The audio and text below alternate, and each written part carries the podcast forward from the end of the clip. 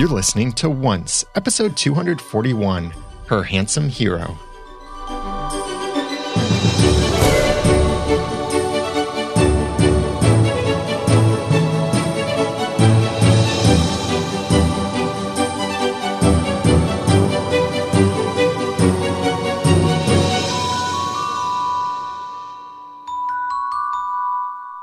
Welcome back to another episode of Once, the unofficial podcast for ABC's TV show Once Upon a Time. I'm Daniel J. Lewis. I'm Jeremy Laughlin. And I'm Jacqueline. We're happy to have you joining us. We have watched and rewatched this episode, Her Handsome Hero, and we've got some great stuff to share with you. And there are some things hidden in this episode that we should probably not talk about. Okay. Sounds good. they are actually spoilers hidden in this episode. Well, I'm, then they're not spoilers. Well, that's a hard line to figure out. And it's thanks to Jack, who writes our show notes. She translated and decoded some stuff for us. And she warned me, she said, Daniel, this is this is spoilers. This stuff that I decoded. Ooh. So I'm not sure if you really want to use it. Well, why don't we encode those things within our podcast? We could. Maybe we've been doing that all of these 241 episodes now. We've been encoding a message. Like, you know, we could just simply talk about how Emma dyes her hair. just kidding. I know nothing. I don't even know what Daniel's talking about. I know no spoilers. So let's then jump into discussing this episode, starting with the past. When Belle gets to meet Gaston there inside of the little barn, we learned that Gaston is the son of Lord Legume. And those guys are nuts. The, a couple of our great listeners sent in some feedback pointing out that Lord Legume's name, and I'm probably not pronouncing that at all correctly, means vegetable, which could be very interesting. Some people even said that was very appropriate to uh, call Gaston a vegetable in the way that he acted and his morals and bad decisions and such. How is that appropriate? I had a lot of names for Gaston, but none of them were vegetable. Well, it it also can mean or refers to a seed or a nut. Gaston was a little bit of a nut. Uh, yes, to put it nicely. Well, on top of that, Matt sent in some feedback that Gaston's surname was Legume in the original screenplay for Beauty and the Beast. Ah, nice. And he's actually got a YouTube video um, from the DVD special featurette that goes into it. And we can link to that in the show notes. That's kind of like the huntsman's last name from season one. His last name was Humbert, which we didn't discover until after he was dead. But that was also the name of the huntsman from the Snow White movie. But that was never mentioned in the movie, but it was in the uh, script. Interesting the main thing I took from this scene was that love that forms in stables on the show is not destined for good things. So love in stables is not stable. Correct. Unstable love. and I didn't think that that Gaston looked as much like the Gaston from Disney's Beauty and the Beast as this one does. Right. I mostly remember him as a flower. Yeah, with his legs cut off. And remember how we, back then, when we did our episode about Skin Deep, we were all theorizing has he just been changed into a different form? Right. And did Rumple just cut his legs off, or did Belle cut his legs off That's when true. she snipped the rosebud? Or did that kill him? What happened? Now we know. Being turned into a flower apparently kills you yes. and sends you to the underworld with unfinished business. We'll have to incorporate that into our game with Dan Flynn when that happens. I really loved Belle's blue coat, by the way. If we're making a list of all the pieces of clothing that Jacqueline wants from this season of Once Upon a Time, Belle's blue coat is now on the list. How about Gaston's red jacket? I will pass that up. it's it's a little too cartoon Beauty and the Beast, but it fit him really well since he was very cartoon Beauty and the Beast. Right. yeah. Now we did hear from this that they weren't in complete war yet with the ogres. There had just been some things in the distance that happened that were causing concern. So that tells me this all happens before uh, the episode Family Business, where Belle's mother was killed by one of the ogres. And we'll get Right. back to a connection there, or a couple connections there with that episode throughout this discussion. Belle agrees to let Gaston stick around a little bit. And while they're walking, he mentioned LeFou. And it was great to hear that mentioned. That was the name of the guy from the Disney movie. I don't know actually from the uh, the original fairy tale, but that was in the original Disney movie. Who does she think she is? That girl has tangled with the wrong man. No one says no to Gaston. Darn right. Dismissed, rejected, publicly humiliated. Why, it's more than I can bear. More beer? What for? Nothing helps. I'm disgraced. Who, you? Never. Gaston, you've got to pull yourself together. Gosh, it disturbs me to see you, Gaston, looking so down in the dumps. Every guy here'd love to be you, Gaston, even when taking your lumps. so nice to have LeFou mentioned. Is it okay that I was singing along the entire time? Perfectly. I don't know if nice is the right word for hearing him mentioned. Yeah, because their relationship is pretty sad. I mean, Gaston's pretty abusive to him. He, Yeah. at one point, shoves him outside Belle's house and says, You know, you have to stay here until she comes home. And he literally just sits there until she comes home. And it even starts to snow, and he becomes a snowman. I may have oh, seen Beauty and the Beast one too many times. Actually, I've seen it a lot too many times too because when my family moved, Beauty and the Beast was a new movie at that time. And it was one of only two VHS tapes that we had. All of the rest of our movies were still in storage while we were in temporary housing. And so that movie I watched over and over and over almost every day. And fun little fact I used to grab the bed sheets off of the bed, tie them around my neck, and run around our little apartment pretending to be the beast. so now you know a little bit of background with me and Beauty and the Amazing. Beast. That's awesome. Wonder if we'll see LeFou in the underworld. Maybe Gaston got him killed. Well, with the Ogre's War, it sounds like a lot of people probably died, so maybe. A line that I thought was kind of funny was Belle's, You've only known me for an hour, and then she tries to insist that Gaston has to trust her. Um, I kind of thought that was funny given the episode last week where Zelena kind of rejected this idea that Hades could truly love her because they'd only known each other a day. Right. It happens. It's supposed to be that whole love at first sight kind of thing. It's fairy tale. Trust at first walk. But they decide after they see the ogre and that whole conversation happens, they go into Belle's library. And this is the first time that I think we've seen the ceiling in the library. And there were a bunch of murals. And I took some screenshots and I sent them to Jacqueline because I wanted to know there's got to be some Greek mythology hidden in these murals. Jacqueline? Well, I think so. When I first took a look at the murals, it's definitely something that looks Greek, but it kind of took really staring at it for me to come up with what I think the story on the mural is. So, on the right hand side, there is a guy, and he's wearing a laurel wreath. And I thought, well, okay, that's pretty common. Laurel wreaths are very, very popular in Greek and Roman art. But then I noticed that he's standing and leaning up against a tree. And that instantly brought to mind the story of Apollo and Daphne. So Apollo was the god of the sun, and he got into a fight with Cupid, and Like you do. like you do.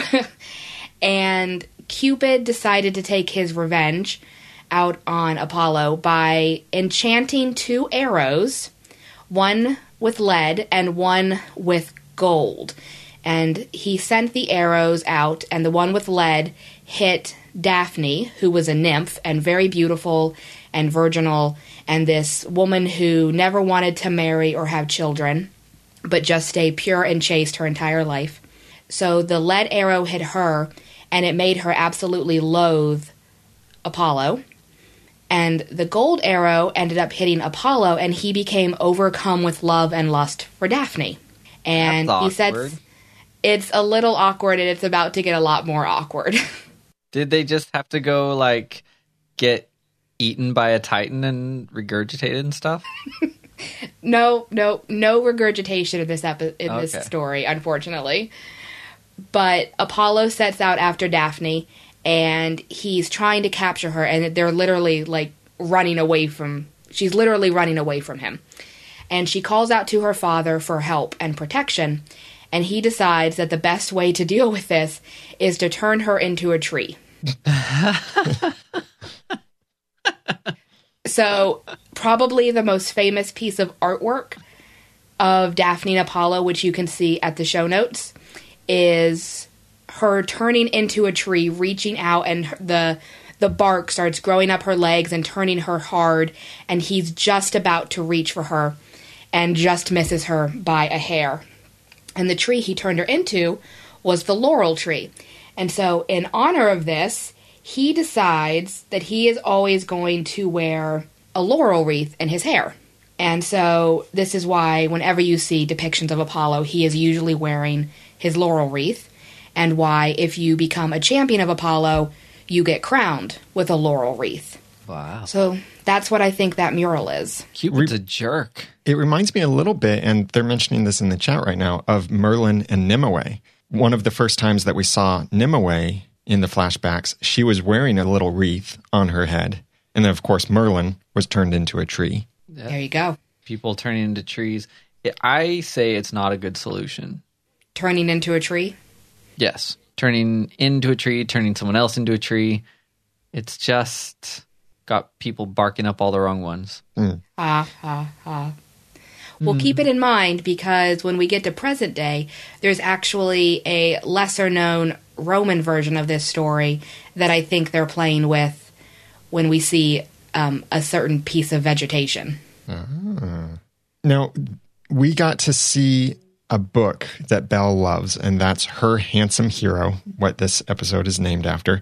And in this scene, she mentioned that it was this book that made her fall in love with reading books, and her mother gave the book to her. And that's true. Go back to the episode Family Business from season four. And that's the episode where the ogre breaks into the library and kills the mother, leaves Belle there.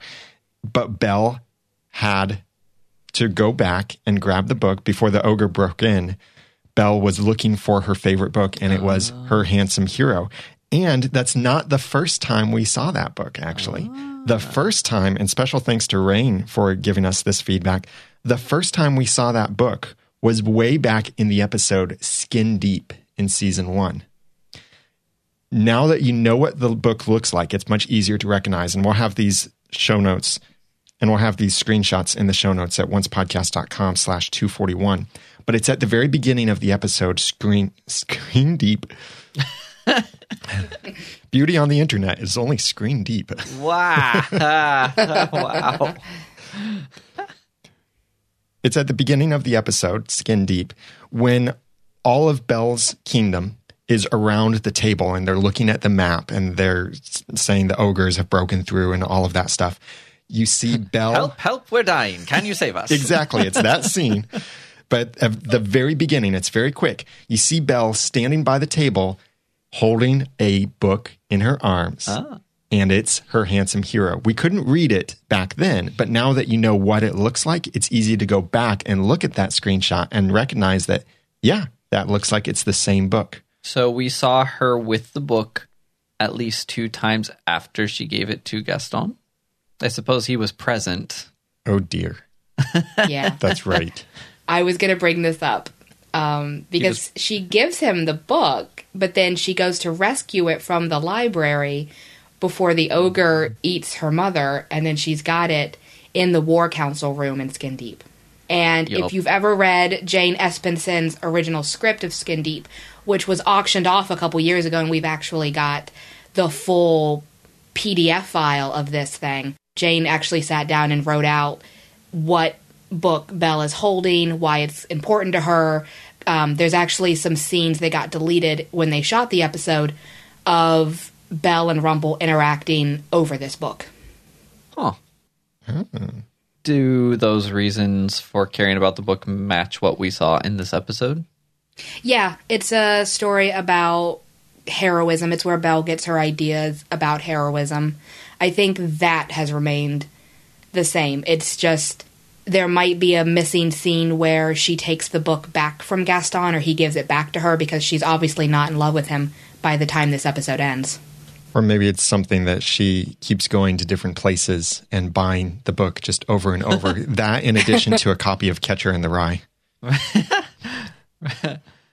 Well, in the Disney movie, the opening sequence, Belle's song, she goes to the bookshop and she takes the book and you know, this one, but you've read it already. Oh, but it's my favorite. And he, you know, the bookshop owner just gives it to her eventually. Yeah, that's true. So I guess I would fill that in by saying that he read it twice if he's good for his word in any way, and then he gave it back to her because it meant so much to her. And that, And- she should have married him just for that, because how many people give back the books they borrow? That's true. And he, he said he was going to read every word twice. And where I was watching, there was some question as to whether that meant the whole book through twice or he was going to just repeat every word as he went through. But speaking of books, there was a nice book that I think we'd all love a copy of. That complete guide to every magical item in the kingdom. Yes. I would like to know the title of this book because I'm wondering if the word MacGuffin is anywhere in it. No, the the title. Do you actually have the title? Yeah, well, they mentioned it in the episode, Oh, and the title is an alphabetized inventory of magical antiquities. In other words, yeah, every MacGuffin. It's actually a Harry Potter book.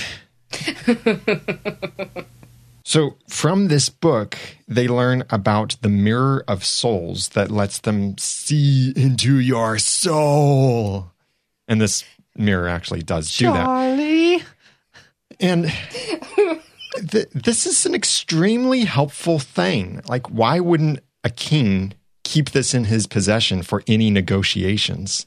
Or get a compact size for surreptitiously viewing the other person's eyes while pretending to powder his nose. Yeah, that could be kind of awkward for a king. yeah, but he's a king. He can make that a thing. It's like, yes, kings powder their noses. Just look toward me while I turn my back to you and look in this mirror. okay. Where exactly was this mirror being kept? Because the super convenient plot device was being kept in a super convenient location that Belle could apparently ride out, get it in less than a day without anyone causing a fuss, and bring it back to test an ogre. Your questions are pointless. I know. Yeah, it's not the only time you'll hear that quotation in this episode. but they do find Gaston probably genuinely knocked out, not faking sleeping.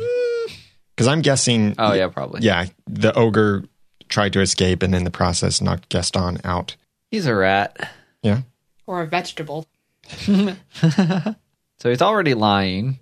And I thought I thought Belle's father's words to them were kind of interesting. He says, You two have had an interesting first day. First day of what? First day. Of knowing each other? Yeah.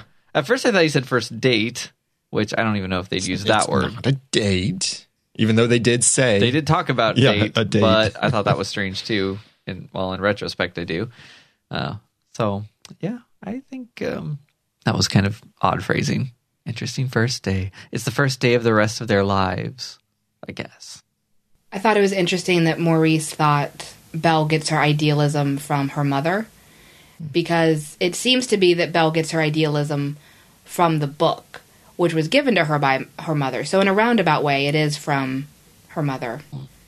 And it did seem like Belle's mother was her hero. And so she probably learned a lot from her, other than just the love of the books and what that particular book taught. When they start chasing down the ogre and uh, catch up to him, I- I'm wondering if this whole thing, this whole incident with the ogre, is what set up the situation for what happens in Skin Deep. And it, it's what starts the war. And Belle even kind of threw that idea out in a little bit later. But I'm thinking that it's it's one of those things that it's the conflict of information. There's on one hand the ogre might go back and say, They called me names and hit me on the head, and we should go get them. But then on the other side, the ogre might say, But there was this woman who was kind, and she saved me, and she let me go. But the rest of them were monsters. Yeah. Yeah. So there could be some connection there. And in fact, Leslie suggested a connection. She said, as the flashback events take place prior to the start of the Ogre Wars, could we now have an explanation as to why Belle was the sole survivor of the ogre attack we saw in the episode Family Business, which was during the Frozen arc? Her kindness was repaid. It's possible. I feel like that kindness should probably have extended to her mother. I never. They haven't shown ogres very often, but they don't seem to have a great deal of intelligence. They usually have a great deal less expression and more size. So this was kind of an odd ogre in my mind. In fact, he was so expressive, and this I do not mean as any kind of a slam on Emilie de Ravin. because it means nothing about how she looked, but there were times where she would make an expression, and I thought it was very similar to expressions that were on the ogre's face. Not to say they looked the same, but somehow it's just she was very expressive and he was very expressive, and they just looked like they could be related somehow, but not in a she looks like an ogre way. That's a production trick, actually. The more you can humanize someone, the more you'll feel friendly toward them. Right. So the more they can make the ogre look and have the same expressions as Belle would have, or as you and I would have, and even down to like the shape of the eyes and things, um, the more then we'll feel like we can connect emotionally with them and realize, oh, this is another being that has feelings and a family and it's hurt and it's scared. Right. And I I get that it was supposed to be young, but she said it's barely full grown. From what I could tell, they're supposed to be about four times that size at least. So was it very young or was it just um, one of his parents were of the MacGuffin race? But the big thing, not big thing, but the cool thing I noticed in this scene was that Gaston's red eyes actually were visible in the mirror before it shattered, just for a second. Yeah, we got a great screenshot of that in the show notes at oncepodcast.com slash 241. It, it is right there. And I saw that the first time we watched the episode. And at first I thought, oh, it's, it was the ogre's eyes. But then I oh. realized, no, the mirror was facing the other Right. way. And then that's the way, the direction the story went anyway. That's the kind of thing where if they were playing a longer game with some of the characters, I would love for a character whose motives were in question. I'd love for there to be a scene like that, but we don't find out their true intentions for sure until episodes later. And mm-hmm. then on rewatching, or if somebody was watching closely, you find, hey, you could see this. Yeah. Which is why I definitely want to know those hidden spoilers that are in this episode because they're in the episode.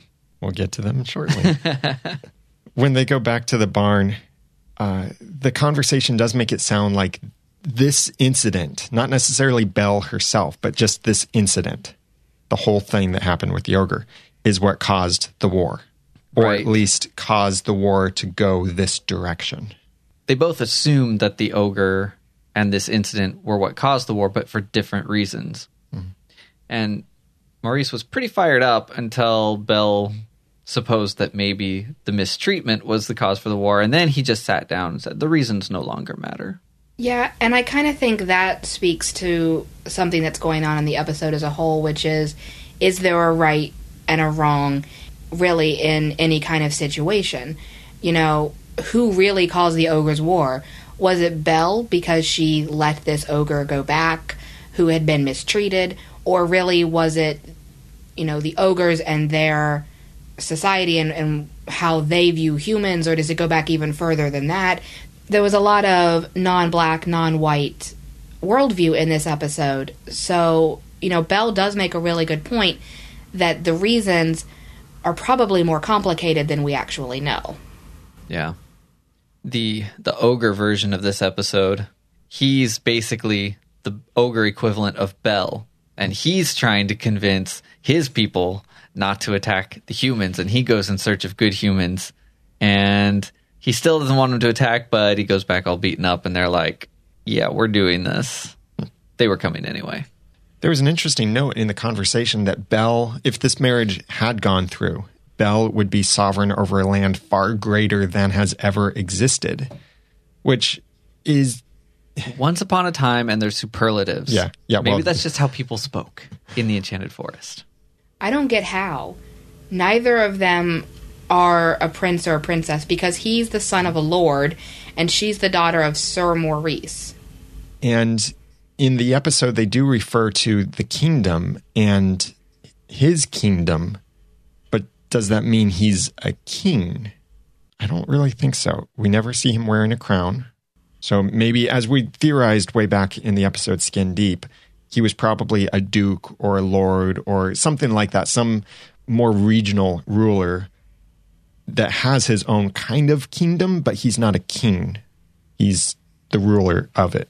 And how can it be a land far greater when, with every passing season, it seems like there are more kingdoms stacked upon one another in the Enchanted Forest? I wonder if it was not necessarily a description of the size of the land or something, but like how great mm-hmm. it would be to say, like, oh, we're going to make Enchanted Forest great again. And that kind of thing. not even the whole Enchanted Forest. It's like, it's just delusions of grandeur.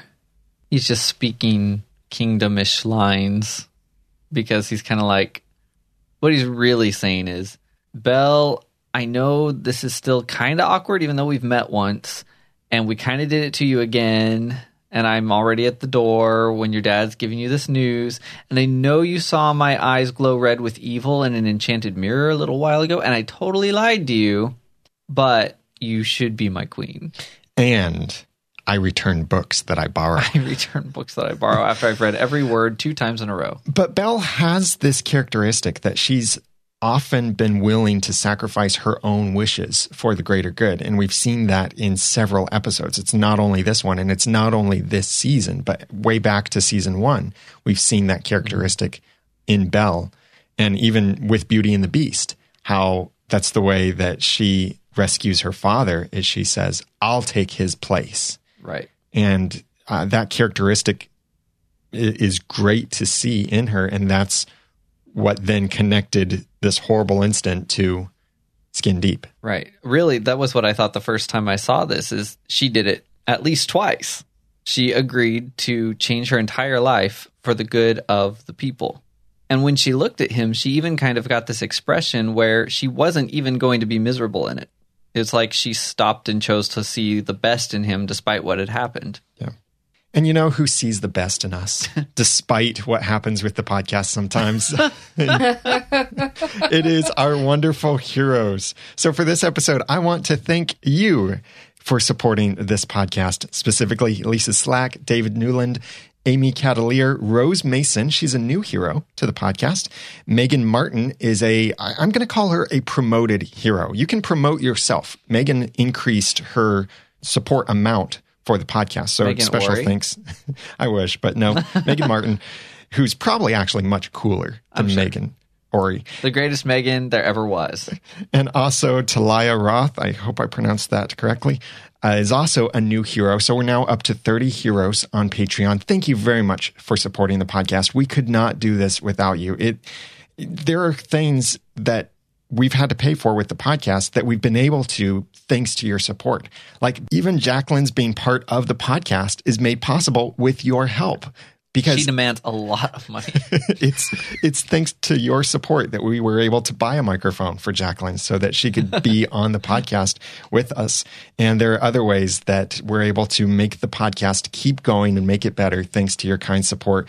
So big thanks for supporting this podcast. If you would like to be a hero to the podcast too, with not red glowing eyes, but you are tr- a true hero who stands up for the right and who supports the podcast, then please go to oncepodcast.com slash hero. And thank you for your support. And by the way, over there, what we're now doing is when you support us through Patreon, you get access to a bunch of bonus things. And the most fun bonus thing, I think this is maybe the main selling point, is you get our bloopers. and they are a lot of fun sometimes because we can mess up horribly sometimes. I know I can Royally. mess up royally. It's the yes. greatest blooper kingdom that ever was. So if you would like to enjoy those bloopers and laugh at us, all laughing comes at a price, and yours has already been paid. Oh. So if you'd like to laugh at us with our bloopers, then please become a hero by going to oncepodcast.com slash hero. And if you're already a hero to the podcast, make sure you log in to your Patreon account so that you get access to those blooper clips because they're not available on the public side. You have to log into Patreon to listen to those, and they're a lot of fun. So that's at oncepodcast.com slash hero. And thank you for your support. The other way that you can really help the podcast is share it with your friends. Go to oncepodcast.com slash 241, the show notes for this episode, and click those sharing buttons to share it with all of your friends and family, Twitter, Facebook, Google Plus, Pinterest, Reddit, all of that and more in the show notes at oncepodcast.com slash 241. Let's move on to talking about present day Underbrook. It starts out with Belle visiting Rumple in his shop. And he's got this cauldron there that I guess is a permanent thing that he's always brewing His shop something, of horrors. yeah. especially in the underworld. Yeah. But they referenced the idea of Rumple possibly being the one to wield the power of the Dark One for good. Now, I went back to the episode, episode seven. The power of, the dagger, specifically. Yes, Power of the Dagger. Now, in episode seven of season five, Nimue, they didn't say the power of the dagger. Here's the conversation between Merlin and Emma. Is it possible for someone to have the darkness but use it for good, use it to protect people? Emma, Don't let those thoughts tempt you. But Is it true? Someday, perhaps, there will be a person who's worthy to hold that much power and not let it burn through to darken their soul. But if we can wipe out the darkness, we'll never have to ask that much of anyone. So now it looks like they're setting up Rumple to possibly be that person who could do that. I'm not sure how I feel about that. I feel that his character was once resolved and now should probably stay in the underworld so somebody else can leave. That's how I feel about it. Um, maybe. I am, at least with all that I've said, somewhat more comfortable with them saying that it's the power of the dagger because we know the history of the dagger, and that is far more in line with what we saw of how it originated as the chalice and how it affected Merlin and things like that. I'm Way more comfortable with that. And actually, throughout, as we'll be discussing throughout this episode, I enjoyed Belle's push for no, you're not using darkness for good. You're going to do good. You're going to use light magic. That's not necessarily what he ends up doing, though. It's not, and I don't know where the whole thing's going, but I appreciated her stance. yeah. I don't know that the show has decided necessarily what magic is, though. I mean, is magic just a force and it depends on the person wielding it and their intentions, whether it's light or dark? Or do you actually have light magic and dark magic? Because Rumple will say this later in probably my favorite scene of the episode, where he's like, Oh, you want me to open this locker? Isn't that using dark magic? And Belle's like, We're not murdering anyone, we're just opening a locker. And Yeah. but that I mean, yeah, it's it's almost everyday magic where you open a door. It's fine. It's not hurting anybody, but the intention behind it is that they need to figure out a way to stop Gaston. So does that make it dark magic? Or it, it the show kind of needs to settle into itself and figure out what magic is. Well, that that whole thing actually bothered me a little bit because as he started picking at her for wanting to undo the lock, I felt like they were starting to set up a similar argument to Emma's crisis over killing Cruella. It was like, well, it was so cut and dried unless you're trying to create some sort of a construct to argue about. And even what little they've tried to define about magic in the past has been that there is light magic and there is dark magic, and a lot of it has to do with where the the wielder is drawing from, but there are also other factors. So in this case, given what they've said in the past in the show, I would say there's light magic that could do it and dark magic that could do mm-hmm. it. And yet he acts like the only thing he can do is dark magic. But I was thinking Emma could take that lock off. Yeah. And yeah, some of that stuff, just like anything you do, maybe in a sense of is it right or wrong, that depends on what you're doing and what your motives are. But as far as where the power is coming from, they seem to have drawn that line in the past. And Suri said, Emma said she was cursed with dark magic. So it's the magic that has the good slash bad element, not the person. And speaking of Emma, remember in the Camelot arc, Robin Hood was stabbed with the sword, and Emma saved him from that. But she ended up using dark magic for it, and her hand started turning all glistening and crinkly and all dark one like after she used that magic. So she was using dark magic to save someone's life. Except, and I, I agree, I totally get what they're saying, but if you go back and you watch that scene, what's coming out of Emma's hands is not dark magic. It is her savior light magic. But it's Rumple or the, the vision of Rumple who tempted her to do that and convinced her, you can do this. But then that means that it's coming from the person. It's not because she's she's doing something that is good, saving someone's life. The magic that is coming out of her hands is her light savior magic. But it, it's the feeling of power and that rush hmm. of adrenaline that makes her turn Right. crocodile So there again, that half of that season, or this season rather, totally messing everything else up and possibly should be sealed along with season two.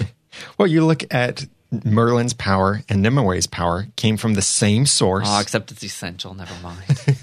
Merlin did not turn to the dark side, but Nimue did. Yeah. And it probably does have to do with that that greed for power. And every time Emma used magic as the dark one or a dark one or whatever, they said, stop using dark magic. You're pushing yourself further to going completely dark. So it's kind of a bit more the person's heart when they get the magic. Because look at what happened to Hook when he realized he was the dark one. He went all wicked. And Emma was battling with the darkness and trying to prevent the darkness from controlling her. So it's, I think it's kind of like the magic is neutral, but when it goes through a person who has evil intentions, the magic is dark magic. But, the, okay. But that doesn't work with Emma. or Regina. Or what they're saying in this Right. episode about using the darkness for light. They're drawing a pretty distinct line. Regina's a better example of the light versus dark because she seems to be able to do either one, and it was tough for her to get used to doing light magic instead of dark magic. Yeah. But as Rumple says, Your questions are pointless. Oh, but in this case, is it? I mean, yes, yes, our questions are probably pointless, and I fear that the show isn't going to be in any way, shape, or form consistent in the next couple weeks. I'm I'm worried that the one thing that you know I really appreciated about this episode was that it wasn't just kicking the plot down a few yard lines. It was really a philosophical discussion about whether or not morality is relative. And that's that's kind of cool. I like when TV shows are more than just plot plot plot. Yes. But I'm like fearful that they set up this really interesting conversation about morality and then in the next few weeks they're just going to drop it all or they're going to muddy the waters even more with more confusing conversation about light and dark. Or start to latch on to catchphrases like accepting who I am or whatever the other one would be. This has been probably the big conversation this week at the forums whether or not morality is relative. And in the great Rumple versus Belle debate, is there an actual winner and is someone right? So we'll have a link in the show notes to the thread so people can go and read the posts and join in on this conversation. But I think the line a lot of us draw is that, yeah, morality is probably relative because there are no hard rights and no hard wrongs because everybody has a different perspectives and, and we are such nuanced and complex individuals that even when it comes down to something like murder, like Emma murdering Cruella, a lot of us said, well, it was totally justified because she had to save Henry. But, you know, at the end of the day, Emma still ended somebody's life. Yeah, I suppose that's where I would call it. I would say there are nuances to killing. Yeah. I don't think what she did was murder. I mean, she may have had some murder in her heart. I'm not saying she didn't, but I think what she actually did was save her son because she didn't know that Cruella couldn't hurt him. I wish I probably said 200,000 times at this point, but I think people are kind of agreeing that what Rumple is saying in this episode, while it's hard to hear because I think as human beings we do want to believe that there are definite no's and definite yeses in our life, he's probably right.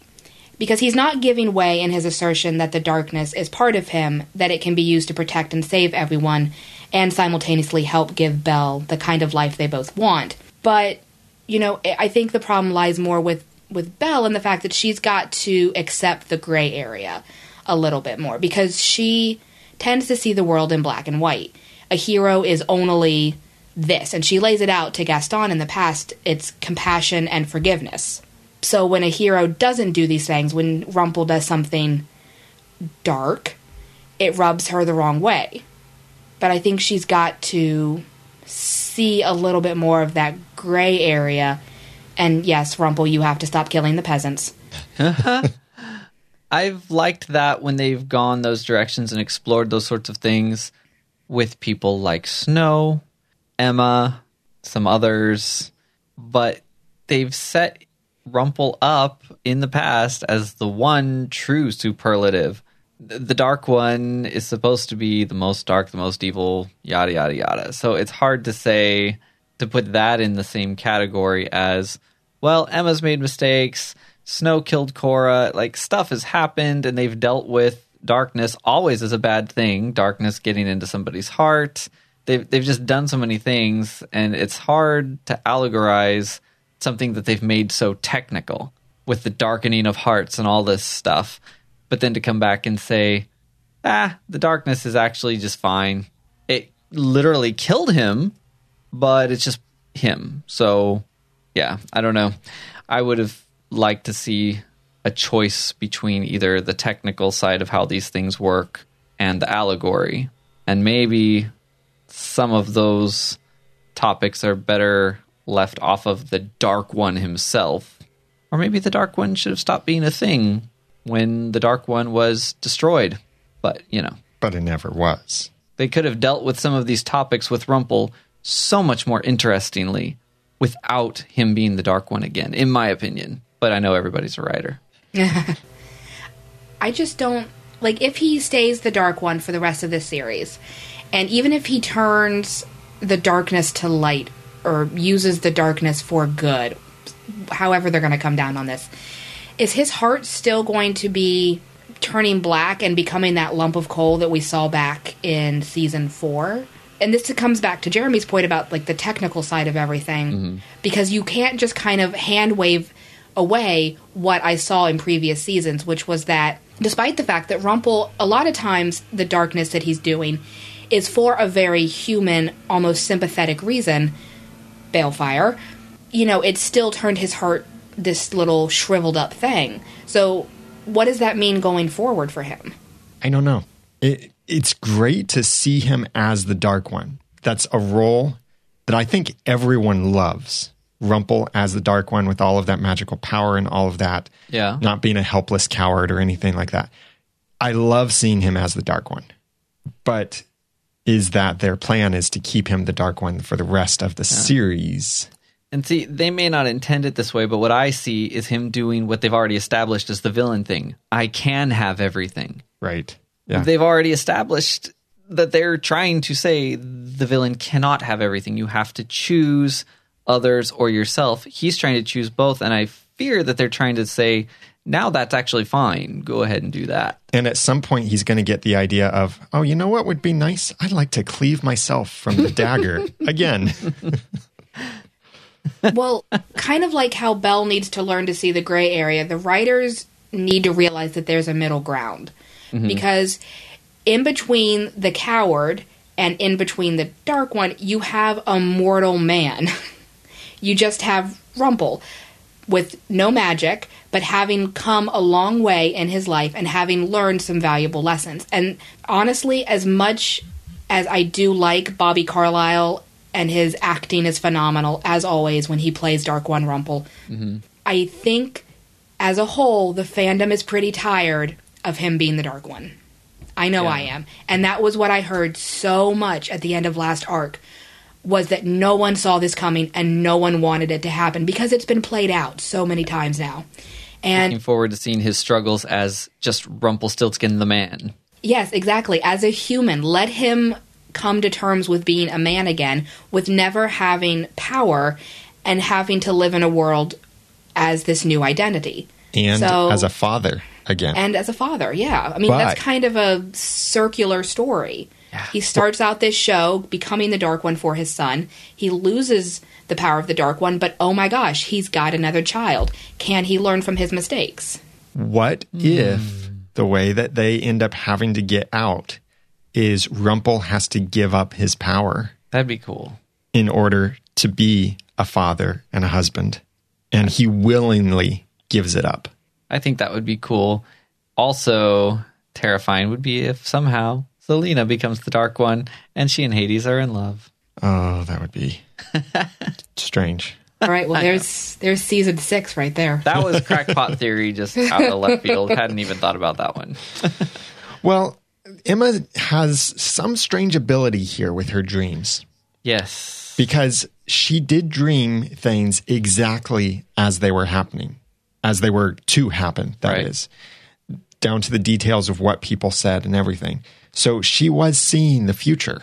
That's a new ability and one that is not a dark one ability necessarily. And it was either a message or a paradox because she hadn't thought until the dream of trying to burn the names off the tomb, the gravestones. True. So is someone sending her a message? Right. Like Hades cuz I don't think Hades would be happy about this, would he? Would he want I would not think so. No, I mean he wouldn't want to clue in Emma that you could burn the names off the grave. So who? Well, can they? Can they burn Right, the names we off the still don't grave? No. Yeah. So why don't they just go back and try that again now that they know that there's not some evil monster out there? It's just Ruby, which some people might think is the same thing.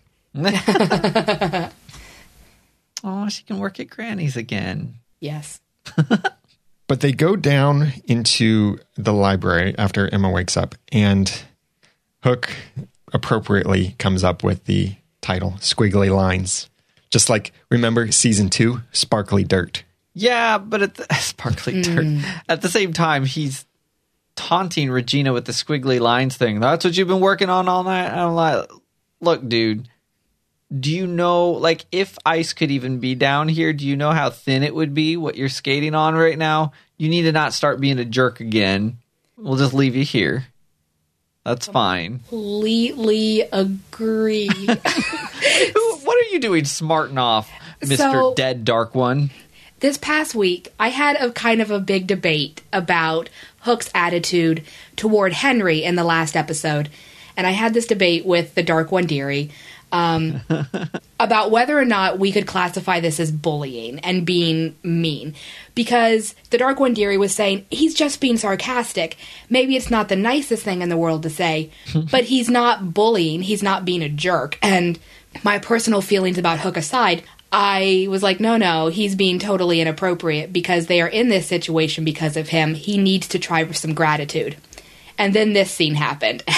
And I was just like, okay, this is unnecessary. The writers need to kind of learn when a saucy, sassy line is necessary, like Sparkly Dirt. Love that line. That's a great line. the squiggly lines, no.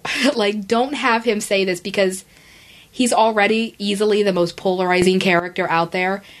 Let's not add fuel to that raging fire by have him be incredibly ungrateful for the fact that people are literally there to save him.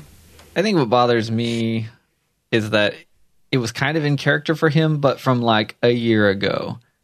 And just because he wasn't the focus of this episode doesn't mean that he shouldn't his line shouldn't be sort of in character in the moment or or it just means once a pirate always a pirate leave him in the underworld. That might be what I'm going with. Jeremy said it, not me. well, let's talk about these squiggly lines. They're runes, uh, which we've seen throughout Once Upon a Time, and they're commonly used and stuff. Like we saw them in the Frozen arc. We saw them in Frozen. They said speak friend and enter. And well, they say a lot more than that. So Oh. big thanks to Jack for decoding many of these. And here's something really interesting is she told me that she couldn't give me all of it because there are some spoilers hidden here or some potential spoilers. And some of those spoilers might come from the episode names. Uh, I'm, I might be misquoting this, but Jack was trying to be very vague since I am spoiler free. Yeah. And she was describing this to me. But I think the way that I understood this is that some of the upcoming episode titles are written in the runes, but they're written in ways that kind of give away plot for Oh. those upcoming episodes or something like that. Uh, now, Jack did a lot of great work here, and uh, I can't include all of this in our podcast. So I want to highlight this and then go to our show notes at oncepodcast.com slash 241 to get the full story of this. And Jack may even add more to this since she is our show notes writer. So she might be expanding this a little bit more. But she does point out the top part with the pentagram directly translates to portal. And then the middle part says, quote, that which is below corresponds to that which is above, and that which is above corresponds to that which is below to accomplish the miracle of the one thing, unquote. And Jack continues here. Thus, whatever happens on any level of reality, physical, emotional, or mental, also happens on every other level. That's really important in religion. Just a quick heads up. That's that's a big religious thing. Yeah, and she also points out there's also a Wiccan meaning to this, which is that the physical reflects the spiritual and vice versa. And her theory on this is she's thinking that maybe whatever happens in the underworld will affect Storybrooke. Uh, maybe that would be kind of strange, since things have already happened there that do not affect Storybrooke. I mostly think that sounds like they're headed for a big One Direction concert. they're just looking for that one thing. Jack also points out the other thing I got is so be it, and that the first line where Regina was seen writing is domus, which is a Latin word for home. So we've got some images that give more of this. We've got some links that give some more research on this. And also, Jack has written up some great information here about this, like some of the different symbols, like the rune of wealth and uh, the rune meaning torch, and one that's associated with the god Thor, and another that means health and strength, and um, another that is uh, the rune of ride and journey, and much more. And then one last thing that she wanted to share is there's also uh, the wolf's angel rune, which she says, quote, is a Norse rune symbol and a device to trap wolves. This symbol has the magical power to ward off werewolves. While it does not belong to any runic tradition, Wolf's Angel's symbol is similar to the rune Eihwaz, meaning archer's bow, and possesses the power of both death and regeneration. This had me thinking if Ruby's return will lead either to her or someone else's death. So, some great research here and great decoding, and some potential spoilers too in some of the other runes that are written there on the uh, elevator door. Hmm. So Regina accidentally pulled Ruby to the underworld. That's what I'm gonna say. Ooh. Now, yeah, that could be something. because she was over there working on it. She hadn't activated it per se when that happened, or had she? No, she did. She did, but that doesn't mean it's an instant process. It could be a slow And they process. opened the door and they're like, "Huh, that's not the portal we were looking for. That's a brick wall." And then boom, there was like a twister portal in the ah. underworld and a wolf. That's a good point. And it wouldn't exactly be the first time we'd seen someone try to activate a portal and it didn't do what they wanted it to do this season. I like that. Yeah, and portal was one of those words that was in the rune, and some other stuff too. Nice theory. I kind of wonder if the uh, as above, so below one is how Hades made the underworld look like Storybrooke. Because the underworld is, you know, so below and Storybrooke is as above. So I'm wondering if when he wrote this, he had in mind that it would start to look like Storybrooke, and that's how he changed the underworld. Hmm. That could be. How did they get that much time with the door without him trying to go through? I don't know. He, I don't think he really even needs to go through that door because he just Oh, shows up in different places, and he happens to be stalking Zelena when this is happening. That's true. Poor guy. He has some detachment issues. but he does find that little flower that I think is causing a little bit of fear for him. And it seems like when people have hope, that weakens him. And he can't have people leaving, he can't have people having hope because then he loses his power and control over this realm. Isn't that a bit of a contradiction, though? Because doesn't he have hope that Zelena will want him and, you know, come home where he's always been waiting? well, I think it's okay for him to have hope because he's not spreading it around. And so he's not causing people to move on. the baker gets to have as much cookie dough as he or she wants for free. That's essentially the perspective. Ah, yes, yes, yes. He forbids it, but he can have a little bit himself. As long as he's not making cookies for the students at the fat camp. this has now become the Hope Fat Camp. Is there any significance, you think, to the flower that it was? A daisy? Well, yeah, I think it was a daisy. So I already talked a little bit about the Apollo and Daphne story. There's another one that Ovid tells in his Metamorphoses, which is of Vertumnus and Belides. Now, Vertumnus is a lesser known god. He's not very well known, but he is a god heavily associated with gardens, trees, and most importantly, plant transformation, particularly with growth from seed to fruit. That explains why his name sounds like a sneeze. Well, he fell in love with a nymph, Belides, and in order to escape this god, because of course the god ends up chasing her, like they do, Belides ends up turning herself into a daisy. Oh. Huh. Again, with So- hiding his plant life. Right. so I think the it kind of fits with the Daphne and Apollo story that I talked about earlier. Um, but the other thing is, this is kind of a weird twist on the Hades and Persephone story that I brought up a couple times now. This arc where when Persephone comes to the underworld, everything in the world above dies and decays, and now Zelena, who's our Persephone stand-in, comes to the underworld, and Hades finds a little flower. Hmm. Oh. Hmm. Interesting. Except that it seems tied to Belle's hope, so. or that's just an overall amount of hope. Yeah. I think it's an overall amount. It's like people believing in Santa Claus making his sleigh fly. people got to just this is the season is going to end with everybody standing in the middle of Underbrook hoping their little hearts out. And Santa Claus will show up and rescue everyone, including all the dead children. it's going to dip for a second when they see Santa. They're going to be like, "Santa, you're in the underworld."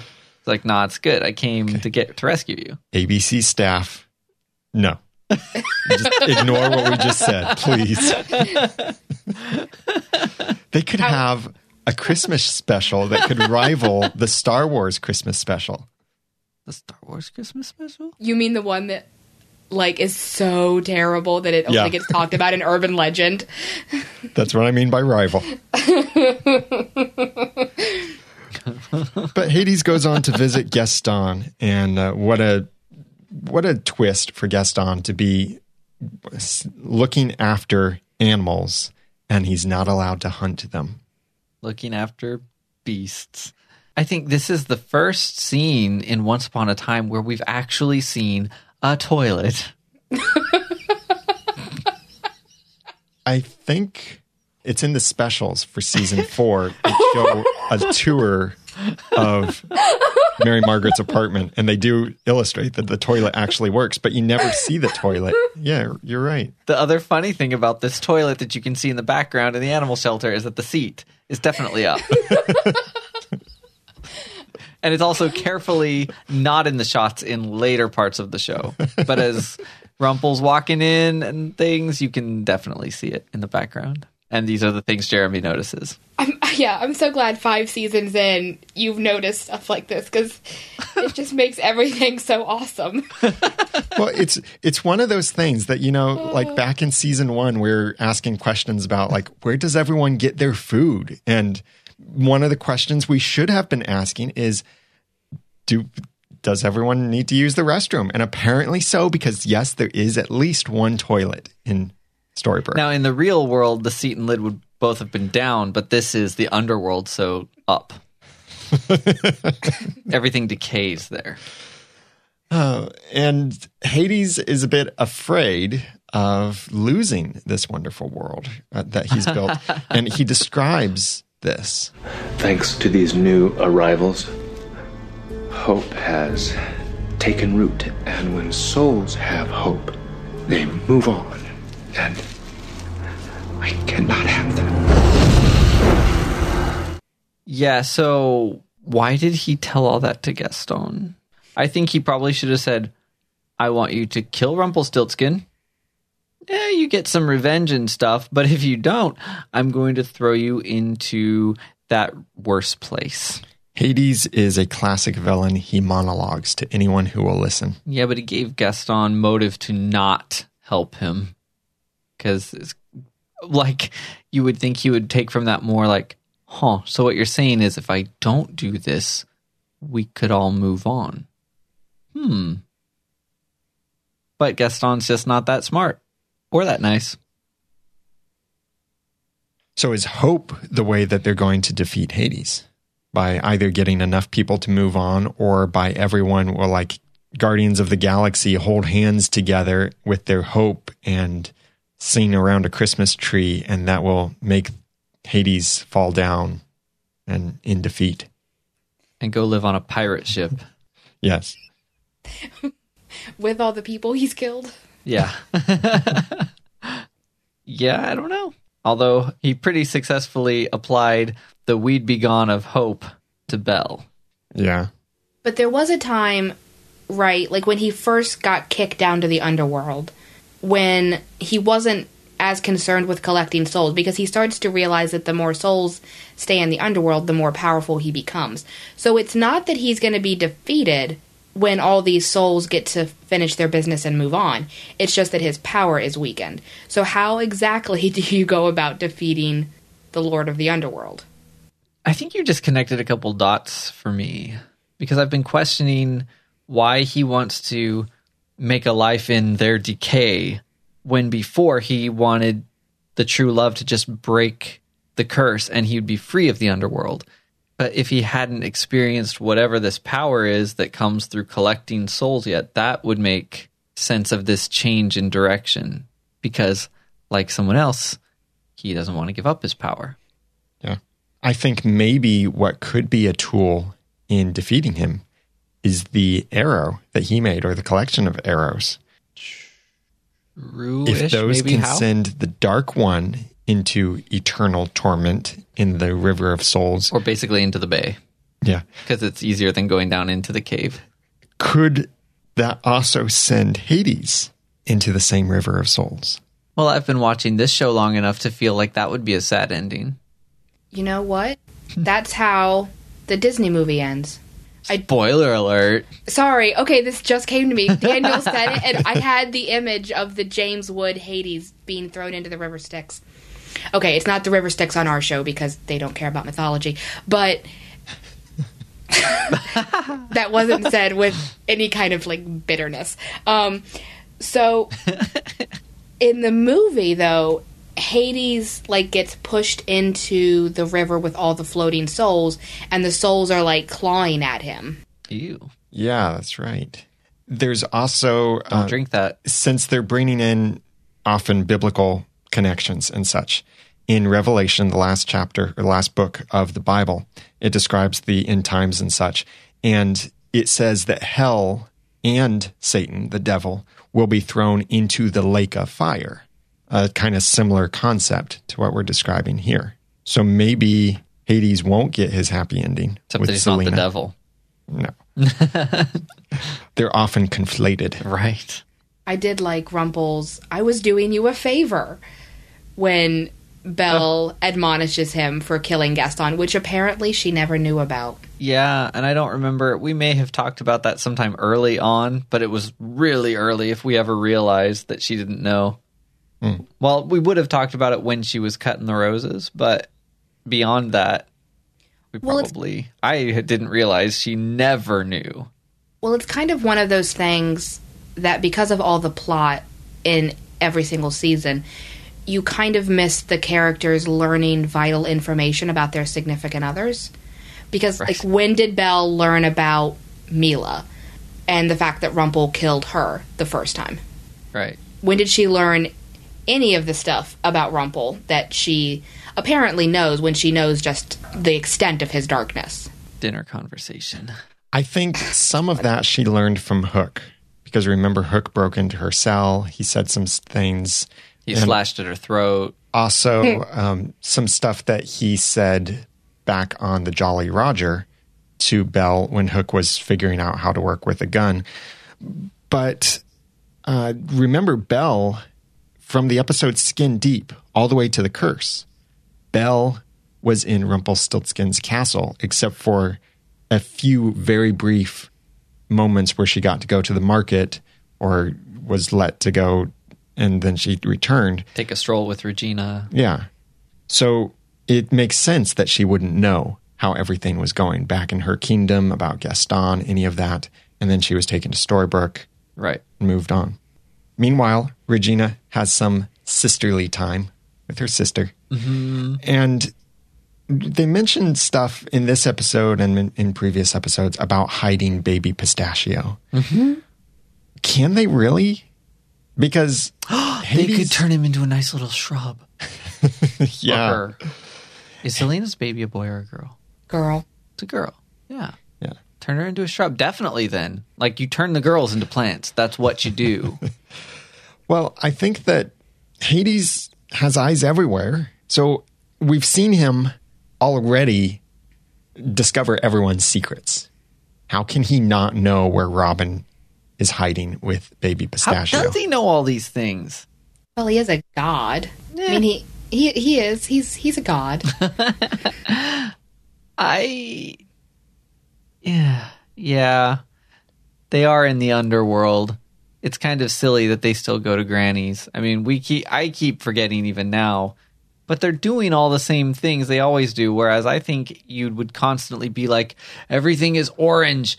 This is the underworld. Let's huddle in a room and figure this stupid thing out and get out of here. This is not okay. This is scary. But no, they sit at diners and they they they are working, but it's kind of slow. At least the other catchphrase from this season already has meaning. Moving on. They are helping people move on, and that means something. It's weird in some cases, but it means something. So I appreciate that. I got the impression that Zelena does love Hades back because she didn't answer. It's so sweet, and I felt sort of bad for her, and then I remembered, yeah, It's we've been here before. and Hades. She she's like this maniacal murderer, and she looks like she could have a good redemption story. But I shouldn't be just flat out feeling bad for her already. We've you know we've we could just sort of copy and paste conversations from like Regina and Rumple and Hook. Yeah, it's great that they she might be starting to get back on a better track or onto a better track, maybe starting to fix some of the stuff in her past. But there's a whole lot more than just being sad that she hurt her baby and doing the right thing once that has to happen before I can really be on her side, especially if she's starting to fall back into Hades' clutches and they're going to be like this power couple of the dead or something. And how is she Hades' weakness? We don't even know that for sure. It was just her hypothesizing about it. But how can we use that as a weakness against Hades? Is it like, oh, here's how we're going to defeat Hades? We'll set him up on a date with Zelena and make them fall in love, and that's how we'll conquer Hades. I don't think so. I think the point of that conversation was more that she didn't know anything helpful. They could use it a little bit, but I don't think she meant that as this is I'm genuinely a weakness for him. Right. Yeah. Yeah. She's not offering herself as, yeah, exploit me because I'm his weakness. Why did she smell the dead flower? It's, it smelled of unhopelessness. Um, well, they could, I guess, with Zelena's permission, threaten her. I mean, because what what's more important to Hades? Isn't that the big question now? What's more important to him? His keeping his power and those souls, or Zelena? Like, if they were to threaten Zelena in some way, would he step in and intervene, even if it meant losing all the souls of the underworld? I don't know. Maybe she just has to accept who he is a keeper of souls that need to move on and his power. Well, she doesn't seem to be horrified by him. Just kidding. Okay. No. Um, exploiting her. Yeah. I can't imagine what the scenario would be where he would have to choose, though, at this point. Can you send a live soul to the worst place? That's a good question. Hmm. I mean, it's still fire, and you're still being engulfed by it. It would still hurt and kill you. And what is the worst place? Is it Mount Doom's pit or is it the River of Souls? Could be either, both. I got the impression that anyone who's in the underworld could end up in one of those places. Hmm. One of the interesting things in the underworld is that we do see Regina has her vault there too. Okay, that makes Right. sense, but it looks very, very different. A lot more. Uh, what are y'all doing in my vault? But her mirror is in there, but it's shattered. That's because Sidney is not in the underworld. No, Sidney is in the movie The Jungle Book. And speaking of The Jungle Book, Jenny and I watched it. Uh, at this time, it's not out in theaters yet, but we will have a review of The Jungle Book. So the next episode of our podcast that you'll get will be a review of The Jungle Book. And the actor who plays Sidney Glass is also a voice in Disney's new movie, The Jungle Book. And short little spoiler for our review, it's a fun movie and it's it's got some hilarious moments in it, but we'll talk more hmm. about that in our next episode of the podcast. So watch for that, a review uh-huh. of the Jungle Book, since we thought you might be interested in it. When Hades visits Belle in the pet shelter, he makes this deal to her hmm. that she refuses. And it's very important to remember she refused the deal. so That's later, because she married a man who makes deals, so she knows what that means. yeah. I think Belle probably could have figured out what the deal meant without being married to Rumple, but you know. And what bugs me a little bit is just skipping forward a little bit when Belle then says to Hades that uh, the contract is broken and all of that. Hades points out a technicality of, well, it didn't happen the way I said it had to happen. He could have pointed out to say, you refused the deal instead of pointing out a technicality. I was going to say the same thing, but didn't she? How did this scene end? She refused, and then he said something, and she says, "I'm listening." Did she end up accepting in the end? She flat out hmm. refused, right? his last words to her were, I bet with your child on the line, you are capable of anything. Yeah. So I don't know why they would have expected him to honor a deal that she just said, "Not a chance in your place, Hades." Yeah.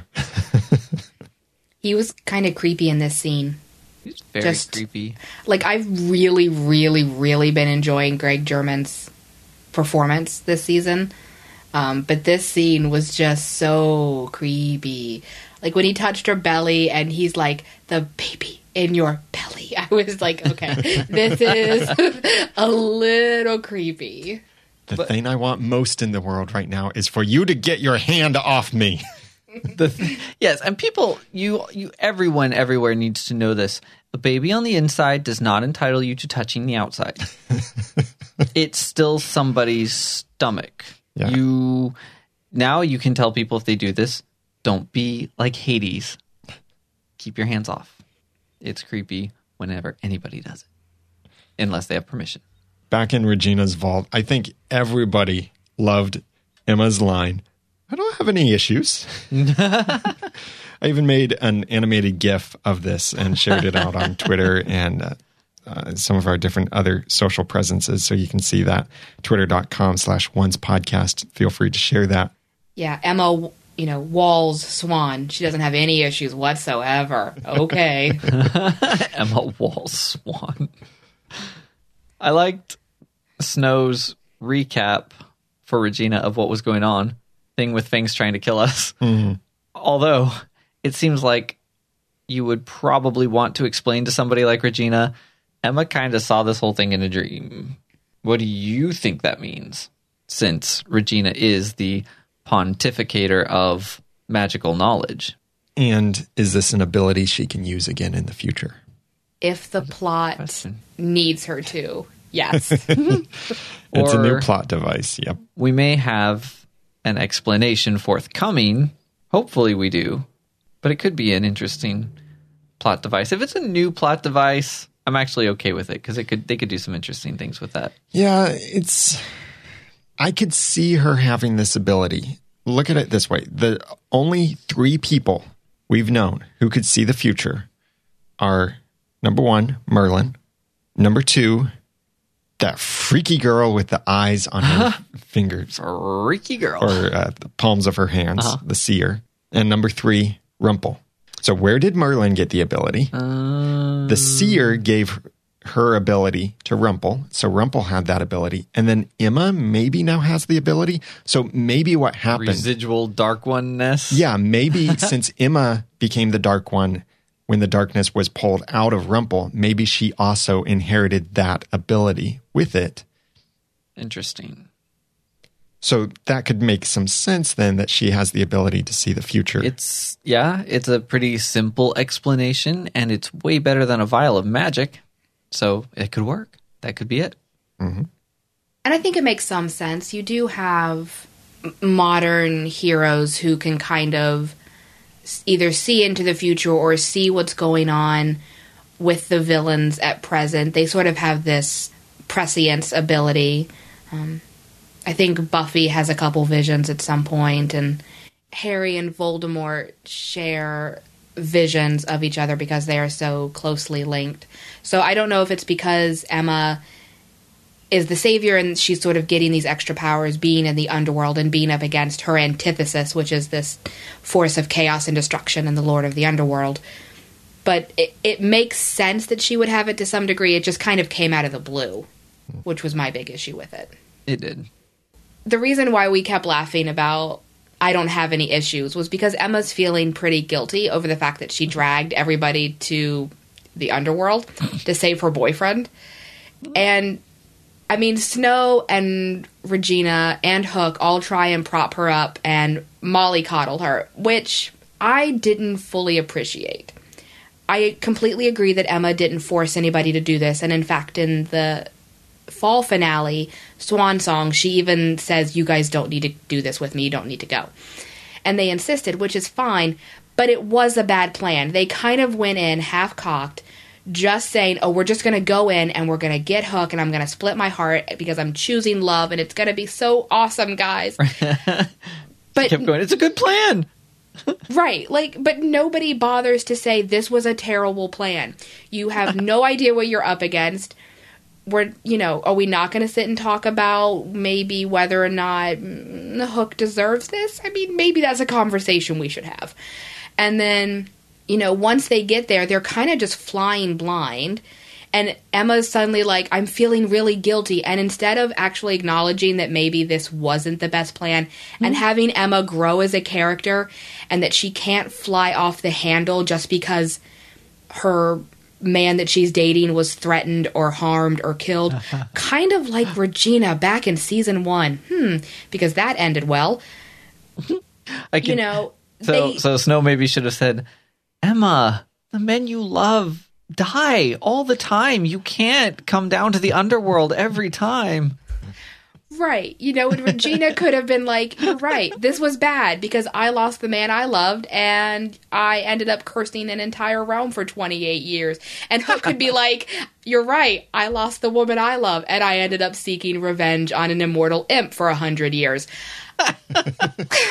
Somewhere, someone needed to say, You're right, Emma Swan. This was a terrible, terrible choice. We're proud that you've chosen love and that you've opened up your heart, and maybe your walls are gone. But this was a bad plan, and now we're stuck here. Thanks. Huh.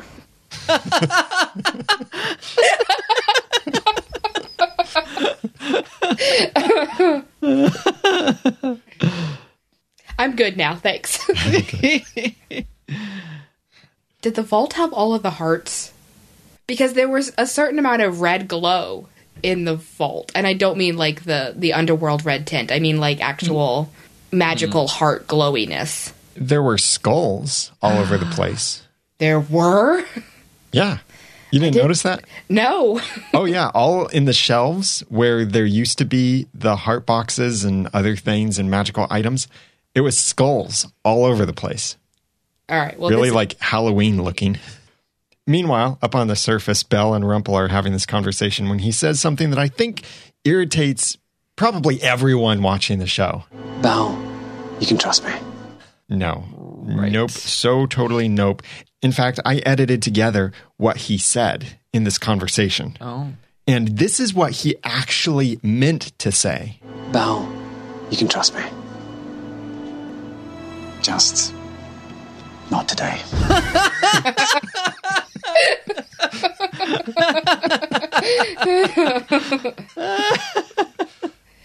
Oh my goodness. That's Well, great. Nope. Just so much nope. All of the nope. Like when he said that line, I just for a second I just looked away from the television because I was like, "Here it comes. They're gonna do something bad to this couple again." Because you just knew. Oh goodness. Why the words? Why are those words there?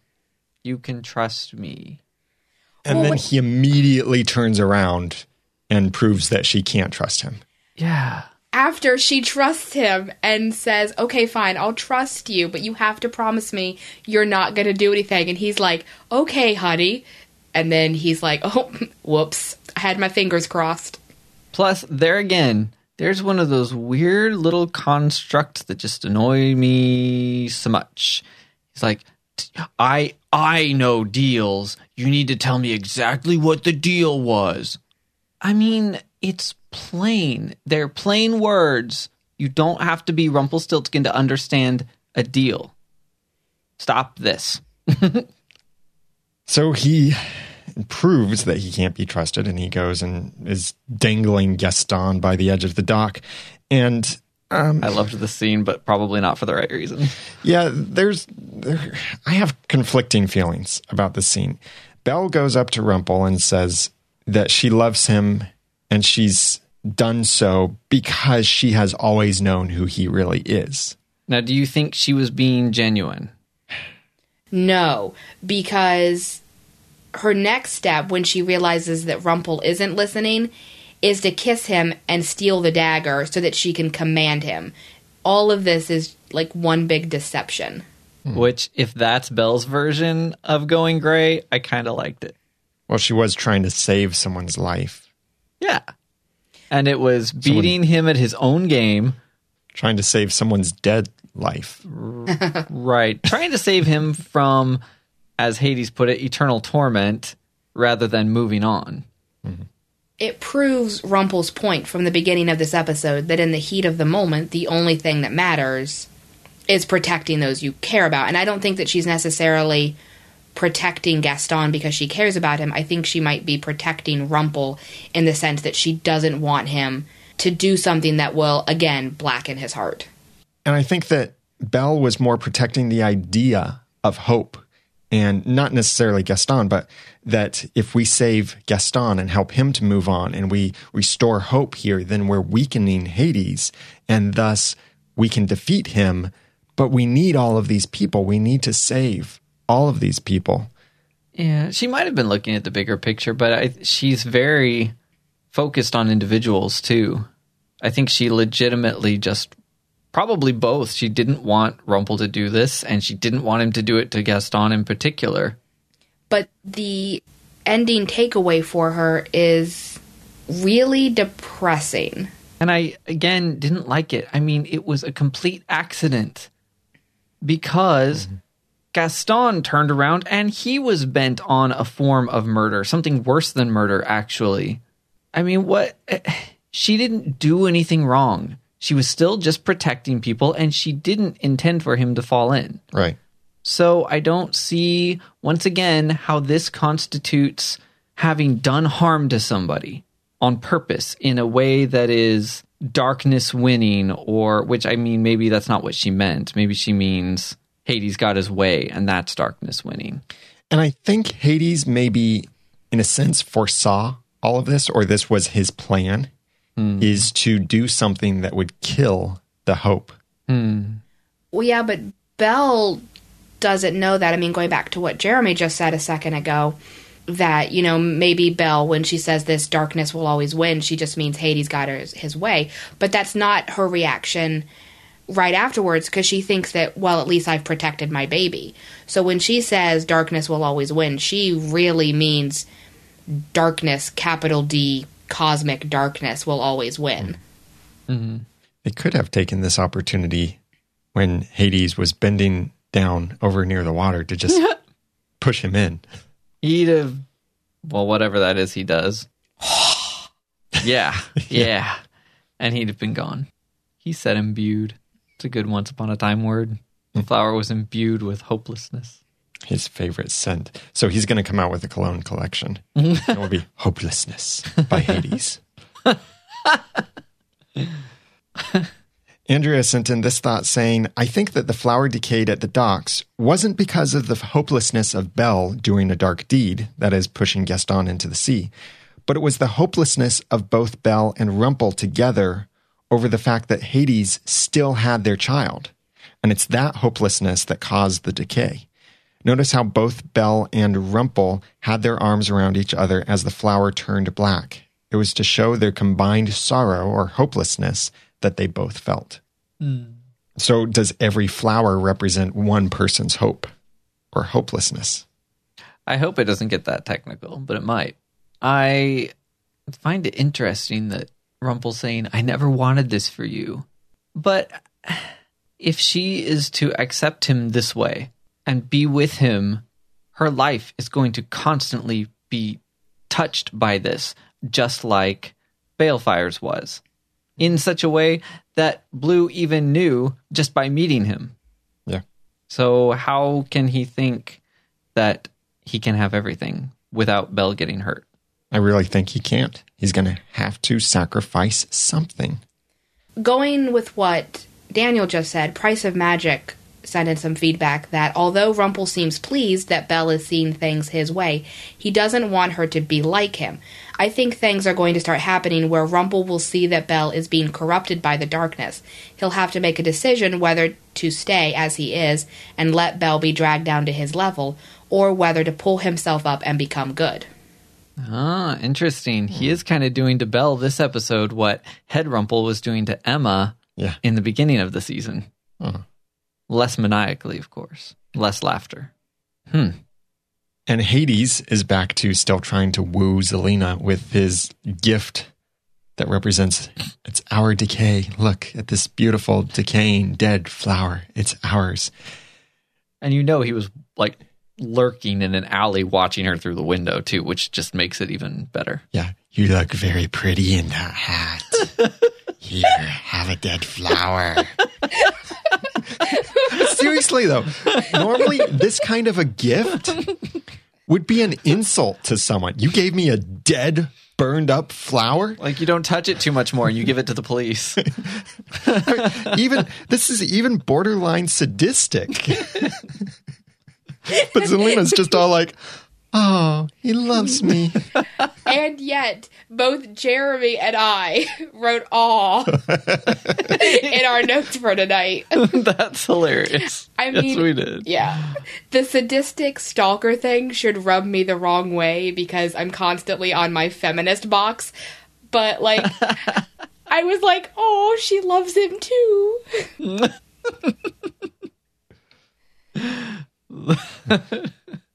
Before we talk about this last part of the episode, I want to thank someone who left a kind review for us in iTunes. Josh Layson from the Philippines wrote a review for us. See, we get all of the reviews from all of the countries. So if you've ever been thinking, oh, if I write a review in my other country where I'm from and they won't see it because they're in the United States. No, that's not the case because I created this service called My Podcast Reviews that gets all of these reviews from all of the global iTunes stores and sends it to us. So, Josh Layson from Philippines said, detailed analysis.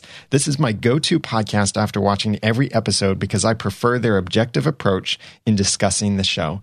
Thank you very much. Josh, for that kind review. It's really encouraging to us to see that, and it helps other people choose our podcast as well. So we appreciate those reviews. And if you'd like to write a review for the podcast, then please go to oncepodcast.com and click on the iTunes, Stitcher, or eventually Google Play icons there to write a review for the podcast, and we'd really appreciate it.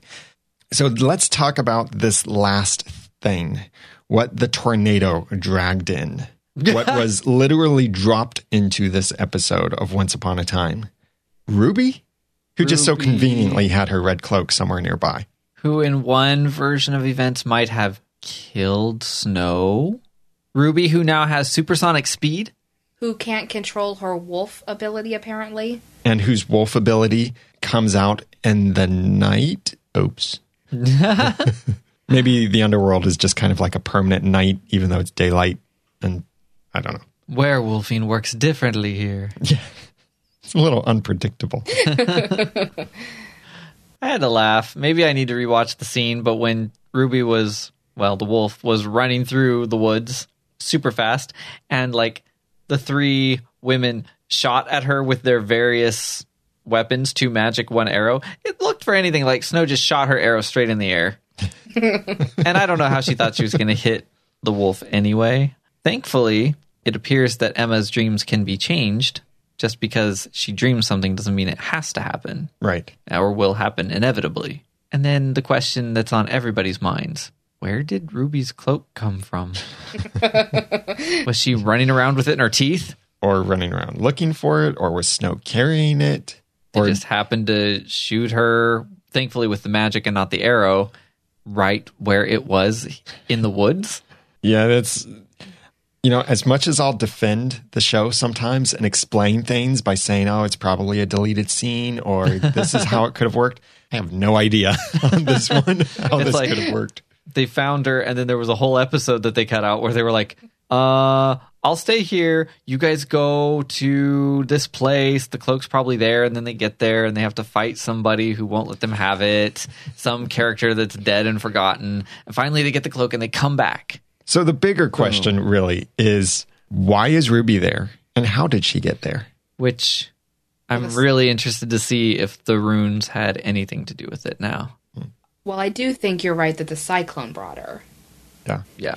But cyclones seem to be one particular realm of magic. So you don't see cyclones without it being somehow linked to Oz. Yeah. Zelena got picked up by a cyclone and taken to Oz as a baby. She later got picked up in Storybrooke by a cyclone and taken back to Oz. So I think it's a safe assumption.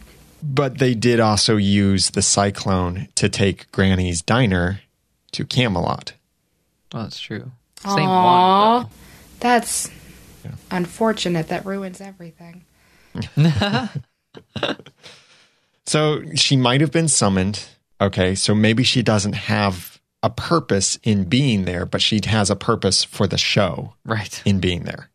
She didn't come there on purpose, perhaps. So why is that? Why do they need Ruby, the wolf, for the show?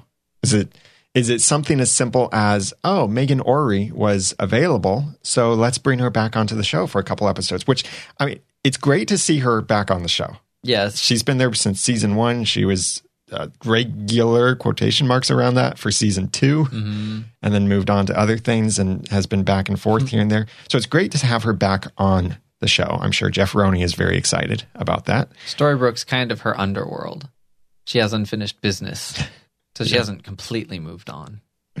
Talking about a dog and saying unfinished business just kind of means something else in my mind.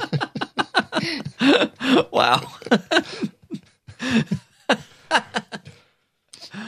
So Jacqueline is being noticeably silent. And that's probably because she knows. Uh, and there will be spoilers after our music and we close the podcast out. So you'll get to hear Jacqueline and Hunter talk about some of the stuff that we know is coming up for the upcoming episodes, or rather, that they know is coming up for the upcoming episodes since they know some of those spoilers. But I think just because the last part of this episode was we get to see Ruby, and for some reason, Ruby's not waking up. And I think Ruby just nailed the acting there. Oh gosh. Said, Here, we want you to come in for this one thing. We want you to just take a nap. Wasn't she scary as the wolf? Yeah. Oh, yeah. she was. So I think because they dropped her in literally at the end of this episode, the next episode is going to focus on why she's there and what she contributes to the plot. That could be. Last we knew, Ruby went with Mulan on a little adventure or big adventure as they were both going to discover who they really were and all of this stuff and and uh, off on a secret mission maybe. But where did that take them? And Apparently, it took Ruby over a cliff or something. and how is that relevant here? Now, I could see maybe Mulan and Ruby traveled many different realms and had many adventures and fought many fights together and all kinds of stuff. And so Ruby could have been potentially anywhere when the cyclone grabbed her and brought her to the underworld. well, I guess I know the answer to the question I was going to ask, which is do you think that Ruby's dead? I don't think so. I guess most people don't arrive in the underworld via cyclone, probably. Right. So maybe she's not. we don't know what it looks like when someone arrives in the underworld because they're dead. We just see everyone's been there, or they arrive and they're still living. hmm So the the value of the breath of a living person is going down because the supply is increasing. So sorry, blind witch, better sell that breath so you can get the highest value. But they've never had the breath of a werewolf before, living or dead. That's a good point. So there's there's going to be something interesting, no doubt, to explain this. And that will be in the next episode. And our schedule is going to be a little bit different for next week with our episodes. And we're still trying to work out the the finer details. We know we'll at least bring you an initial reactions episode. And that might be a little bit later on Sunday night than usual, but go over to oncepodcast.com slash live to see. It might be just a few minutes later than usual, but you'll see the countdown there and people will be in the chat room to let you know when it's starting. And it's going to be the first episode of Once Podcast. With a toilet. Yes. and without me. Dun dun dun. So this is going to be cool. So I don't want to see comments like, oh, the hosts are horrible without Daniel or anything like that. I think this could be really awesome because it will be Aaron and Jeremy hosting the podcast together. So it'll be really cool. And if nothing else, maybe we'll get some really good bloopers out of it for our heroes. If nothing else, there better be something else. yeah. So I'm sure they'll do a great job. Uh, the live schedule and what you get in the live experience might be a little bit different on that day. And I don't know yet what our schedule will be for a full discussion, if we'll even get to do a full discussion episode that week. We'd love to because we've done a full discussion about every episode.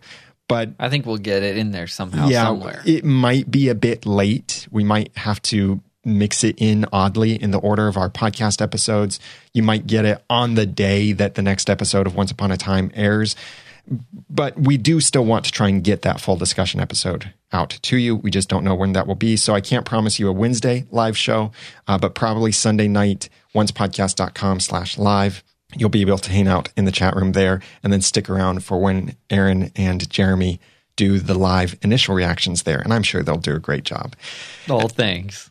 And please connect with us on social networks. All of our links are on the website at oncepodcast.com and share this episode out with your friends by going to oncepodcast.com slash 241. Especially go there so you can see some of those cool screenshots of the runes and Jack's full description of the decoding of the runes and some other cool things there. And uh, we even have some screenshots comparing the two different Gastons that we've seen in Once Upon a Time. So you can just see how different they look and how much better this one fits the part than the old one. Those runes sound like a twister full of twisty spoilers. And squiggly lines. I can't decide how. I'm, I think I'm gonna look at them through my fingers, like just hold my fingers in front of my eyes and kind of look and see and catch words and decide how much to read. Well, sometimes the runes do look like words. Like the contract that Hades has That's true. does actually look like the word contract. Yes. And sometimes they do that. Sometimes they use the meanings of the runes instead of the hmm. actual words. So it's it's an interesting combination they have. But go to the show notes at oncepodcast.com slash 241 for all of those links, our feedback information, our email address, phone number, how you can send us voice messages through the website and such. Please connect with us on Twitter at Once Podcast. And I'm Daniel J. Lewis on Twitter at The Ramen Noodle. I'm Jeremy Laughlin on Twitter at Phlegon. That's P H L E G O N. I'm Jacqueline, and you can follow me on Twitter at punk underscore bunny underscore 87. This podcast would not be possible without our great team of volunteers and our heroes supporting the podcast. So thanks to Corbin for sorting our feedback, Jack for writing our show notes, John Buchanan for editing our episodes, Hunter Hathaway and Jacqueline for providing our spoilers. You'll hear from them in just a moment. Jacqueline and Matthew Paul moderating the forums, Keb for masterminding our timeline, Jenny for managing our Patreon hero bonuses, and Jeremy, Aaron, Hunter, and Jacqueline for co hosting this podcast with me. And until next time, remember, it's going to take much more than a pointy stick to kill me. And thanks for listening.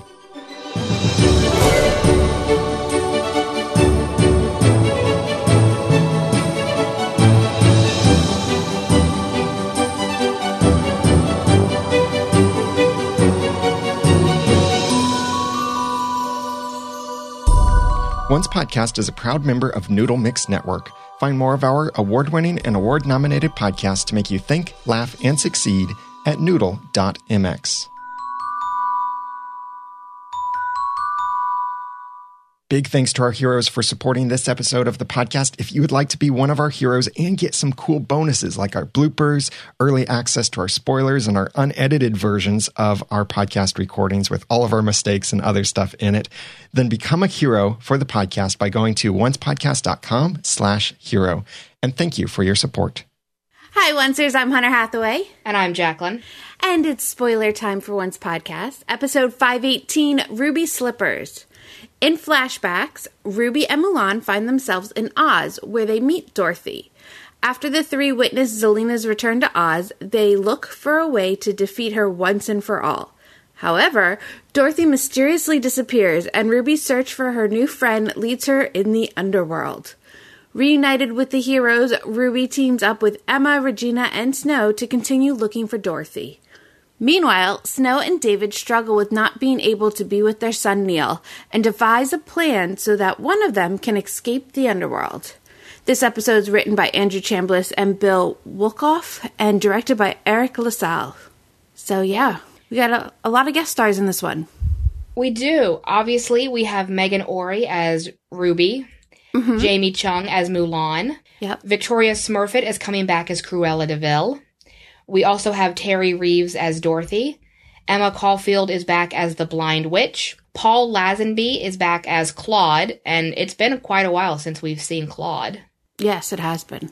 And then we have Gina Stockdale as Auntie M, and of course, Greg Germann as Hades. Yeah. I was not expecting like Blind Witch and Claude in this one. Or Cruella Yeah. even. I mean, I know she's got a little bit more of a part this half with Henry. Right. I wasn't expecting to see the Blind Witch actually more than really just the season premiere. We know that she's probably appearing later than this, but I didn't expect them to use her as much as they have. It's nice. I'm not complaining though. Right. She's delightful.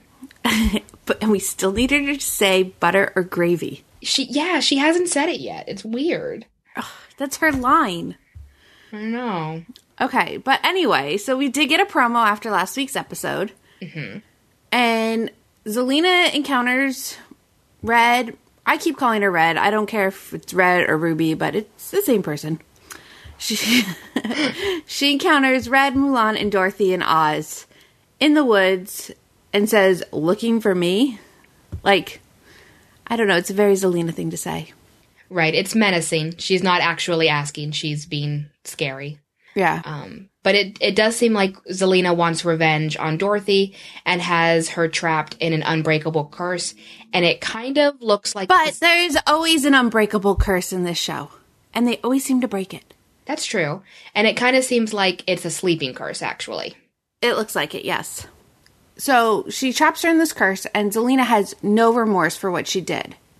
But Red and Mulan will not let this happen, and they uh, are going to go after her. Yeah. So we'll be seeing the underworld and we'll be seeing Oz.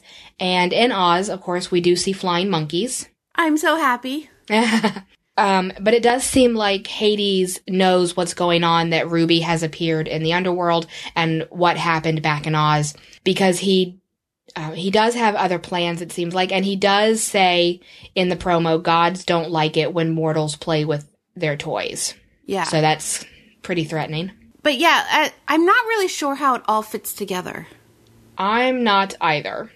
How is it, some of it's in the past, and other people are in the underworld, and I.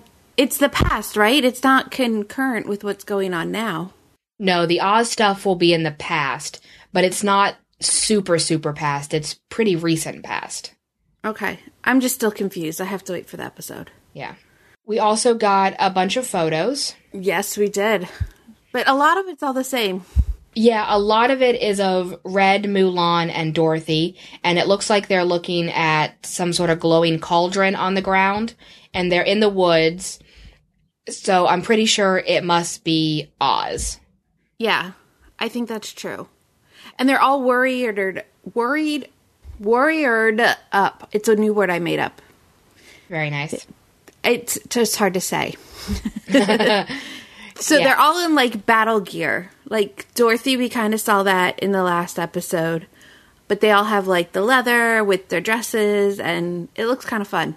It They're all does. just and, like Mulan. and then there are some of Zelena in present day in the underworld, and she's got this giant furry jacket on and this hat with the most obnoxious feather I have ever seen on an I outfit. know, right? That feather is horrible. it didn't, how is it even being held on? It's not like it's sticking out of the hat. It's like glued on the hat. right, it looks like it was hot glued onto the hat.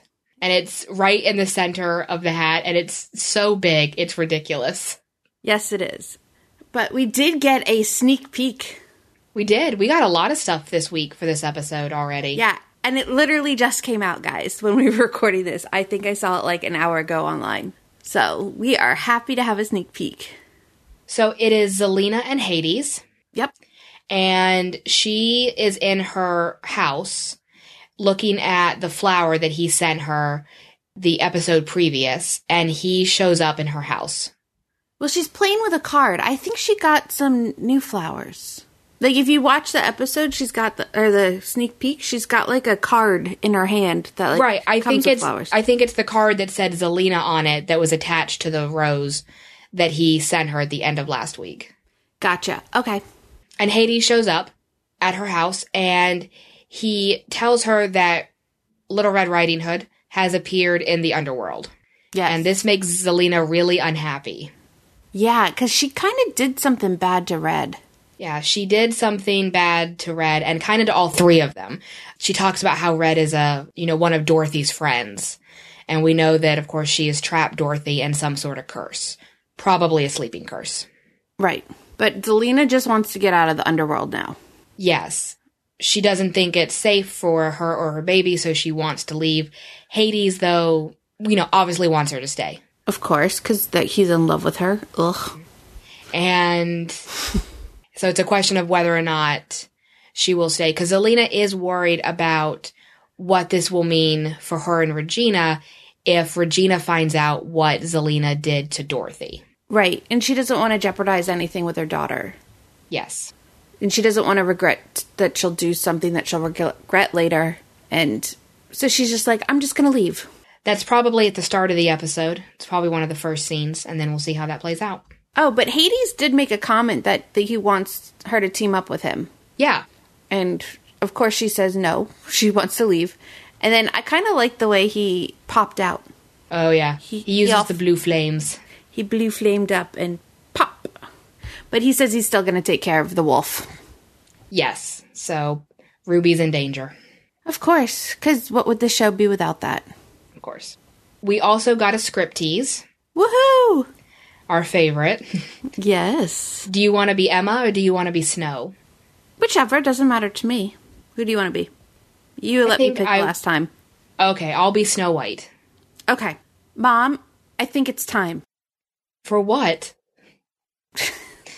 and scene. Yes, end scene.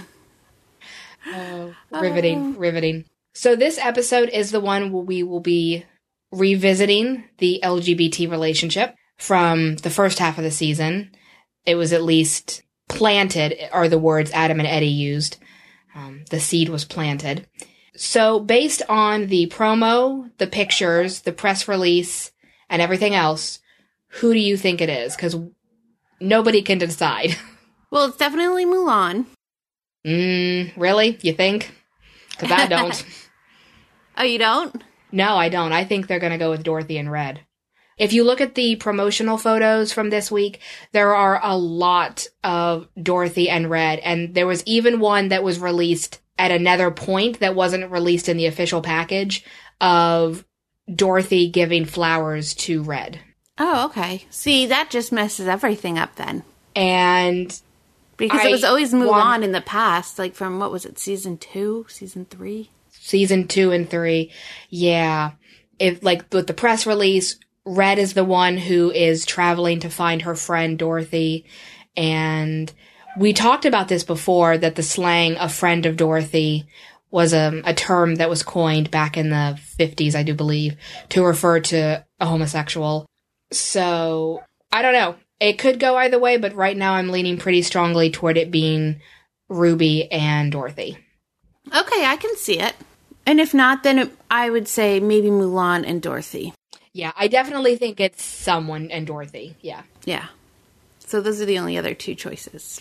But we'll just have to wait and see how they play it out. Because last time, the last time Mulan showed up, they didn't do anything with it. Right. So we'll just have to wait and see till Sunday. Now we do have a Robin Hood update. Okay. You guys I don't know this, so Yes. So you all probably know the speculation if you've been listening to our spoilers that Robin is going to die. All the filming shots and some things that Sean Maguire has said have sort of indicated toward that. We do have a few more little pieces of information now. Uh, Sean and Lana Parrilla were at a convention this past weekend and Sean actually talked about the filming for next year. And he said that, you know, everyone's going on break right now, that they'll come back in July. Now, he could just be playing pretty diplomatic because obviously he's not going to say, but I won't be there because my character's going to die. right. But it did definitely stick out. And then one of the other big clues was TV Line had released a blind item about a major character being killed off. And it turns out it was not Robin and Once Upon a Time. The blind item happened last week on a different show. Oh. So we still know that there is going to be a death and a funeral around episode 521, but there is a sliver of hope. Let me put it that way.